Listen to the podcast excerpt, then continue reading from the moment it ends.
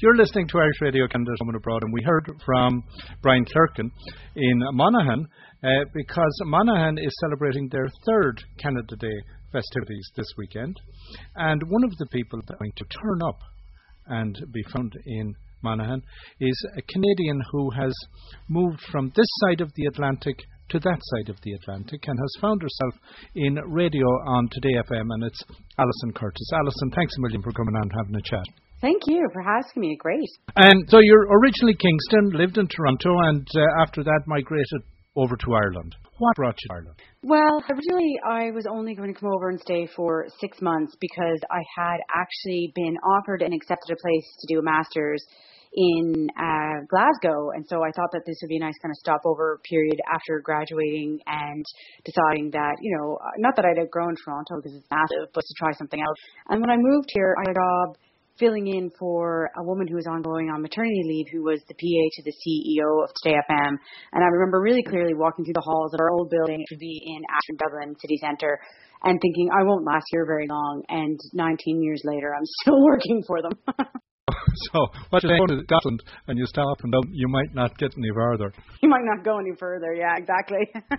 And you, while you're now hosting a radio show, was that ever in your career path? No, not at all.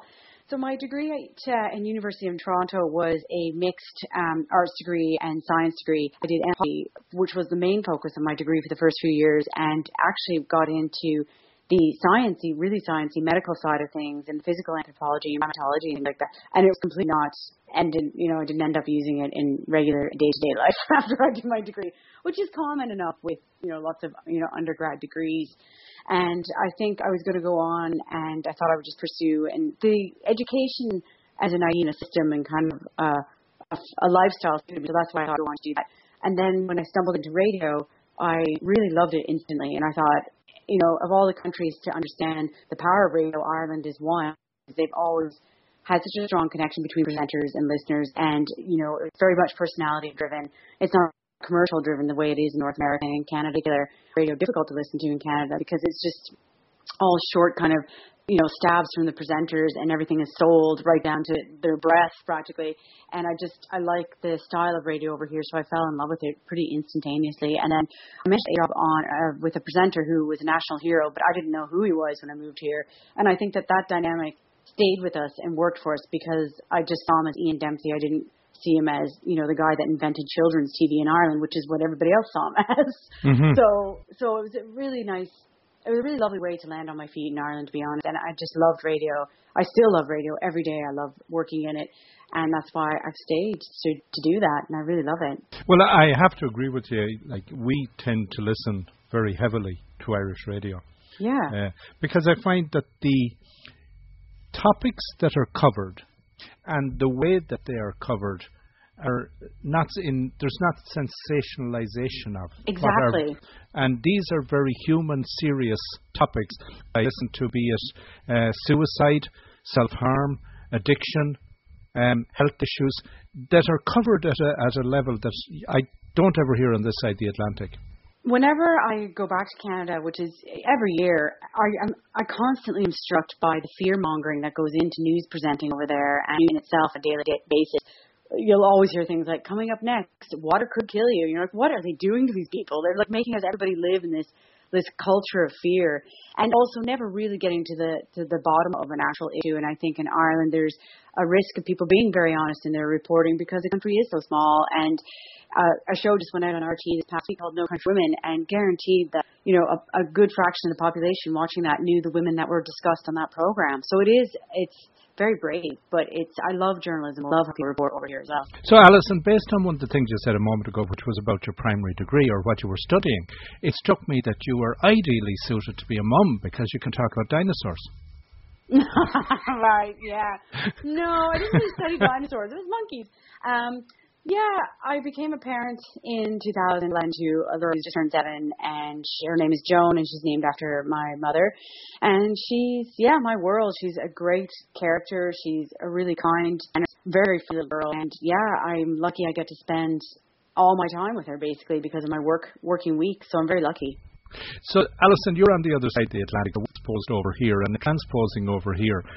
Um, Ireland Day, being the seventeenth of March, is celebrated globally, so it's very easy to retain your affinity and heritage. But go in the direction, given that Canada Day is here. Um, how have you found your experience of being a Canadian in Ireland and rooted for your home? I found it um, difficult in certain years, in the early years, um, but I've also found myself in Ireland, if that makes sense. I suit the Irish temperament a lot more. I suit the Irish way of life a lot more. And when I go back to Canada, I do kind of, I forget how really our nation, Canadians are a nation of rule followers and not rule breakers. And I find that I, I, I don't fit that mold anymore. I'm late for everything all the time. Irish people, I'm, I'm spontaneous. I think Irish people as a nation are informal in a good way. And I just, I feel like the crack factor is high in Ireland. And it is in Canada also. We kind of operate differently. And I think Ireland operates a certain way because they can, because it's a smaller nation. And, you know, if you're calling up to fix something that's wrong with your gas bill, then you might know, whereas you can't, you're just a number in Canada kind of thing. So I definitely, my personality suits Ireland. And I find, yeah, I find when I go back to Canada, I feel like a little bit of friends around the corner. I mean, I still love going back to Canada. And, I mean, there weren't that many Canadians living in Ireland when I first moved here. Now there, there's more, but certainly opposite direction has gone tenfold. There's huge amounts of Irish people living, especially in Toronto now. And it's funny to go back to Canada and run into Irish people, and they know who Gay Byrne is or something like mm-hmm. that. So have you started jaywalking? Oh, I've been jaywalking for nearly two decades. That's yeah, I jaywalked before I moved over. Oh. uh, so uh, we talked about in that sense of feeling, having migrated feeling, they change. So do you consider Canada Day as a special day in the house? And insofar, do, do you go about celebrating it? I do, and one of my closest friends is actually Canadian, and she was born and raised in Victoria, and she ended up in radio in Ireland as well, on air, on a national station, on the same night of the week as me, and almost the same time, which is completely bizarre. So I think everybody thought we knew each other from beforehand, but we've always made, we've known each other for eighteen years, so we've always made a point of doing that Canada Day. And I, um, my daughter is half Canadian. I got her citizenship done when she was seven or eight months old, and then I became an Irish citizen myself in two thousand thirteen, but my identity is still, is still Canadian. So when people ask me, what, who am I, what am I, I say Canadian, even though I'm legally an Irish citizen now for the last number of years. I say I still feel Canadian, I still sound Canadian, and I suppose that's why I feel I can be critical of Canadians, because I am a Canadian. But uh, no, we make a big point of, you know, having, you know, the flag that's trying to eat food. I, we failed miserably making poutine last year. I might do a better job this year. And, yeah, celebrating it, definitely. And we're having a picnic with friends this year. Once I finish my show in Monaghan town on the Sunday, I'm coming down here, and a group of friends are meeting uh, in Ardgillan Castle, and we're going to celebrate Canada Day together. You mentioned that the number of Canadians in Eastern Ireland over the last ten, fifteen years, uh, while you mentioned your friend from uh, B C in radio, do you have much of an expat gathering community connectivity network?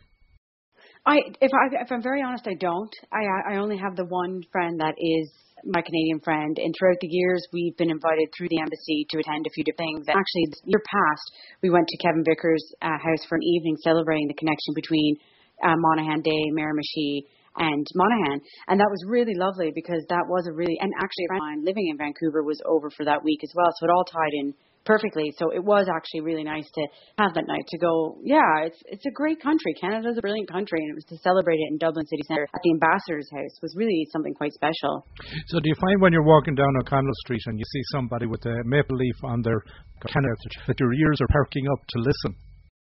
Oh, totally. I notice them, definitely. And I listen out for their accent. And I've, I mean, there's been times where, you know, I've been asked questions and I'll, throughout the year times, and I'll say, Canadian? And they're like, yeah, thanks for knowing, or thanks for recognizing the accent. I'm like, I'm Canadian too.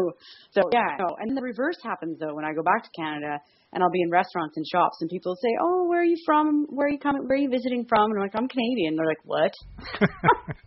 They don't believe me. So you're heading to Monaghan, for the, uh, and in Monaghan, uh, during the celebrations, uh, you're yes. you're going to broadcast from down there. Yes, I am, on Sunday morning. So I go down earlier on the Saturday just to check in with Brian and a good few of the people that are going to be putting together events, and speak to Sean Conlon, who is chair of Canada. And on Sunday morning, we'll do a show uh, from there, from Monaghan town, to celebrate Canada Day. And I look forward to it. We did it last year. It fell on a Saturday, and we actually had Kevin Vickers on the show last year. And it was really memorable, and it was really great, and it was just a lot of fun. And because a lot of their listeners to Today F M have children or cousins or friends that are now in Toronto, they were telling them to tune in to the show to hear it. And it was really nice, and lots of hellos back and forth. Indeed, indeed.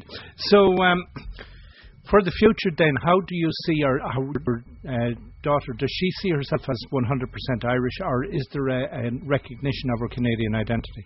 There's definitely a recognition of her Canadian identity, and I have a twin sister who lives in Toronto, and Joan and her are thankfully so close, despite the fact that there's an ocean, you know, between them. And Car- Joan looks forward to every summer going back to Canada, and that's just going to be part of her childhood and her memories and the shaping of who she is. And I, I do hear her accent changing when we're over there as well, actually. Um, but yeah, that, she looks forward to that every year, and she just knows that it's just myself and my daughter that goes. Unfortunately, my husband has to stay back in Ireland because he's a landscape gardener, and as you know, the good days are few and far between. You have to make most of them in the summer. So she does that every year. It's the best part of our year that she and I go back for a chunk of time. As a Canadian, having moved out of Canada and living in Ireland, what is the thing you now miss most of over here? Space. I miss space. I miss, um, I do, I miss living, growing up having bedrooms and, you know, a father that had a civil servant salary. It was all affordable in Kingston in the eighties and the nineties. And in our, you know, my since in Dublin, and certainly any of my family that have come over to visit me, just go. But they like our garage is the same size as your living room. How are you coping, kind of thing. Um, and so I miss space, and I miss the kind of space around the houses as well. It was big, not everybody, but most people in Canada, certainly smaller towns, have loads of space between the houses and lots of yard space. Just that lends itself to a very outdoor kind of lifestyle. So, but I have to say, I don't.